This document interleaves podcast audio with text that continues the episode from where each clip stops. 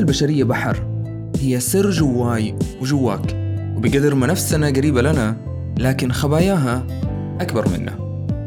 معكم مصطفى الحافي وبرنامج غوص. في غوص بنحاول نتعمق ببعض المشاكل والأمراض النفسية وطرق علاجها. بنروي قصة لأشخاص عانوا من هذه الأمراض وكيف أثرت فيهم وعلى حياتهم. اليوم بنتكلم عن سحابة حزن بتخيم بنفس كثير من البشر. علة نفسية منتشرة بوقتنا بشكل كبير للأسف. نبدأ باللي صار عام 2014 وبالتحديد يوم 11 أغسطس. اليوم اللي صارت فيه صدمة بالوسط الفني ويمكن في العالم كله. واحد من أكبر وأشهر ممثلي الكوميديا في هوليوود وجدوه بغرفته معلق وميت مع جرح في معصم يده ترك المكان حوله كله دم. واحد من الفنانين اللي ما فشلوا أبدا برسم الابتسامة على وجه جيل كامل شاهد أفلامه الرهيبة. مين فينا ما يعرف فيلم Mrs. Doubtfire أو دوره في فيلم جومانجي؟ أو حتى دوره في بيتر بان؟ بس يا ترى هل روبن ويليامز قتل؟ أو انتحر؟ روبن ويليامز يا جماعة انتحر. وحالات الانتحار بالوقت هذا بالذات صارت للأسف أمر عادي وخصوصا بالوسط الفني. في قصتنا ما هو الغريب حادثة الانتحار؟ الغريب هو شخصية المنتحر شخصية دائما إيجابية ولا يمكن تشوفه أو تشوف أفلامه إلا وتضحك. روبن ويليامز كان مصر على الانتحار لدرجة أنه حاول جرح يده ولما لقى النتيجة فاشلة شنق نفسه. نهاية محزنة للأسف لممثل كوميديا محبوب. السؤال هنا إيش اللي يخلي ممثل بشهرته ينتحر؟ روبن ويليامز عانى من اكتئاب حاد خلاه يتردد أكثر من مرة على مراكز العلاج النفسي وللأسف يبدو أن العلاج ما نفع. وأتوقع أن السبب عدم التزامه بالعلاج. وهنا نقطة مهمة جدا الالتزام. التزام المريض بالعلاج وبأوامر الطبيب المعالج وجديته في العلاج. الاكتئاب يا جماعة ممكن يوصل المريض من جد للانتحار ممكن يخلي الحياة بحلاوتها ومتعتها تتحول لشبح ويصير شغل المريض الشاغل هو الهروب منها. ممكن يخلي مجرد عمل أمور بسيطة مثل كتابة واجب أو شراء أغراض للبيت عبارة عن رحلة طويلة من الألم والعذاب النفسي. غير طبعا الشعور الدائم بعدم التركيز وفقدان الطاقة وتأنيب الضمير. أمور نفسية مزعجة جدا بيمر فيها مريض الاكتئاب. المزعج أكثر أن في حالات كثيرة ما يعرف فيها المريض أنه بيعاني من اكتئاب. وهنا تجي خطورة المرض هذا. الاكتئاب هو أكثر الأمراض النفسية شيوعا في العالم ولأن المرض نفسي ما بيظهر مثل الأمراض الجسدية. وهنا بنتكلم إنه وسطيا ممكن الشخص يظل عشر سنين بيتألم بصمت قبل لا يفكر حتى بطلب المساعدة أو العلاج. وملاحظة مهمة هنا. مو بكل موجة حزن عابرة أو مزاج معكر نتيجة لضغط عمل أو يوم سيء نقدر نسميه اكتئاب. الاكتئاب اللي بنتكلم عنه هنا هو اللي بيمتد لأسبوعين أو أكثر وبينتج عنه سلوكيات نفسية غريبة وعزلة وأحيانا بكاء دون سبب أو حتى شعور بالكره للنفس. واللي ممكن تقتل المريض ببطء. مريض الاكتئاب بيعتبر نفسه شخص فاشل أو إنه يستحق لهذه العذابات النفسية نتيجة تقصيره.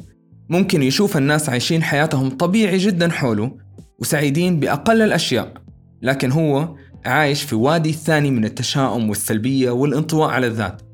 حتى أن أكثر الأمور المبهجة ما تحرك بنفسيته السعادة. وهذا الشيء للأسف ممكن يخلي المريض يهرب لأساليب غير صحية ومؤذية ومرات غير أخلاقية واللي ممكن تكون نهايتها الحل اللي سواه روبن ويليامز. خلونا نغوص شوي بالجانب الفسيولوجي اللي بيدل على أن الاكتئاب مرض. بعد بحوث وتجارب اتضح أن دماغ المريض اللي بيعاني من الاكتئاب بيمر في بعض التغييرات مثل تقلص حجم الفصوص الأمامية وتقلص حجم الحصين والانتقال الغير طبيعي أو استنفاذ ناقلات عصبية معينة. أو حتى تغييرات خاصة بمراحل النوم وخلل هرموني للمصاب. لكن صدقوا إلى الآن ما نقدر نجزم حول السبب المباشر للاكتئاب ولا نملك حتى الأداة التشخيصية المثالية لإدراك خبايا هذا المرض. وهذا الشيء برأيي المتواضع بيضاعف مسؤوليتنا المجتمعية تجاه بعض الكلام هذا بقدر خطورته لكن الأخطر هو البيئة اللي بتكون محيطة في المكتئب. أكثر شيء بيأذي مريض الاكتئاب هو عدم تقدير حالته بالشكل الصحيح. وخلينا نغوص شوية بالنقطة هذه. كم مرة أحد اشتكى من حزن أو حالة من التعاسة بيمر فيها؟ ولاحظنا أنه ابتعد أو انزوى أو حتى عزل نفسه. وقبلنا الشيء اللي بيمر فيه بضحك ومزاح أو حتى حجة الدنيا مشاغل. ورجاء ما ننكر أننا بنسوي الشيء هذا.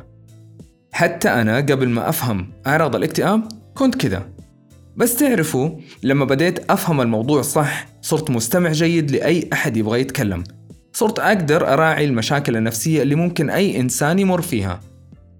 وحتى لأني أعرف أكثر من عيادة نفسية وطبيب شاطر صرت أوجه الأشخاص اللي أشك في أنهم بيمروا ولو بشيء بسيط جدا من اكتئاب أنهم يروحوا لطبيب.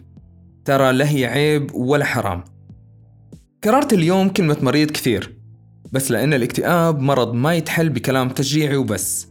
تخيل إنك تتوقع من صاحبك اللي دوب وطاح من السلم ويصيح بعد ما كسر رجله إنه ينط ويكمل مشي ولا كأن في حاجة بسبب خطابك التشجيعي والتحفيزي عن ضرورة مواجهة الصعاب في الحياة. المرض يبغاله علاج مو بس كلام وتعاطف. لازم مريض الاكتئاب يفهم إن اللي بيمر فيه ما له علاقة بشخصيته. هو مو بضعف أو ذنب للتهرب منه ولا عيب يخلينا نخبيه أو نواجهه لوحدنا.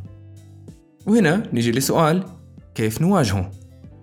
أولا وأهم شيء استشارة طبيب متخصص حتى يقدر يوصف للمريض العلاج المناسب ويحدد فترة العلاج. وإذا كان بيحتاج علاج بالأدوية أو بجلسات خاصة مع الطبيب وخصوصا لو ما في أحد قريب يثق فيه. ولو في أحد قريب أو صاحب يثق فيه المريض ممكن جدا يتكلم معاه من غير الشعور بالخجل كنوع مشارك في العلاج. وهنا نداء للزوجات.